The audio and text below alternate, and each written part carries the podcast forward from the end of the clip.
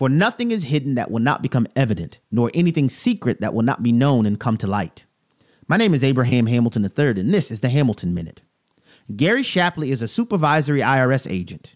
Disgusted by the appalling perversion of our justice system in the Hunter Biden case, he's become a whistleblower exposing the details of the IRS turning a blind eye to Hunter's tax evasion dating back to 2014, the block search warrants, and the great lengths the government went to avoid holding the Oval Office occupant's son accountable for his crimes that also seemed to implicate the big guy.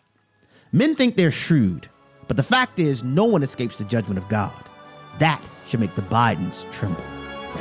Listen each weekday from 5 to 6 p.m. Central for the Hamilton Corner, or visit the podcast page at afr.net for more from Abraham Hamilton III, public policy analyst for the American Family Association.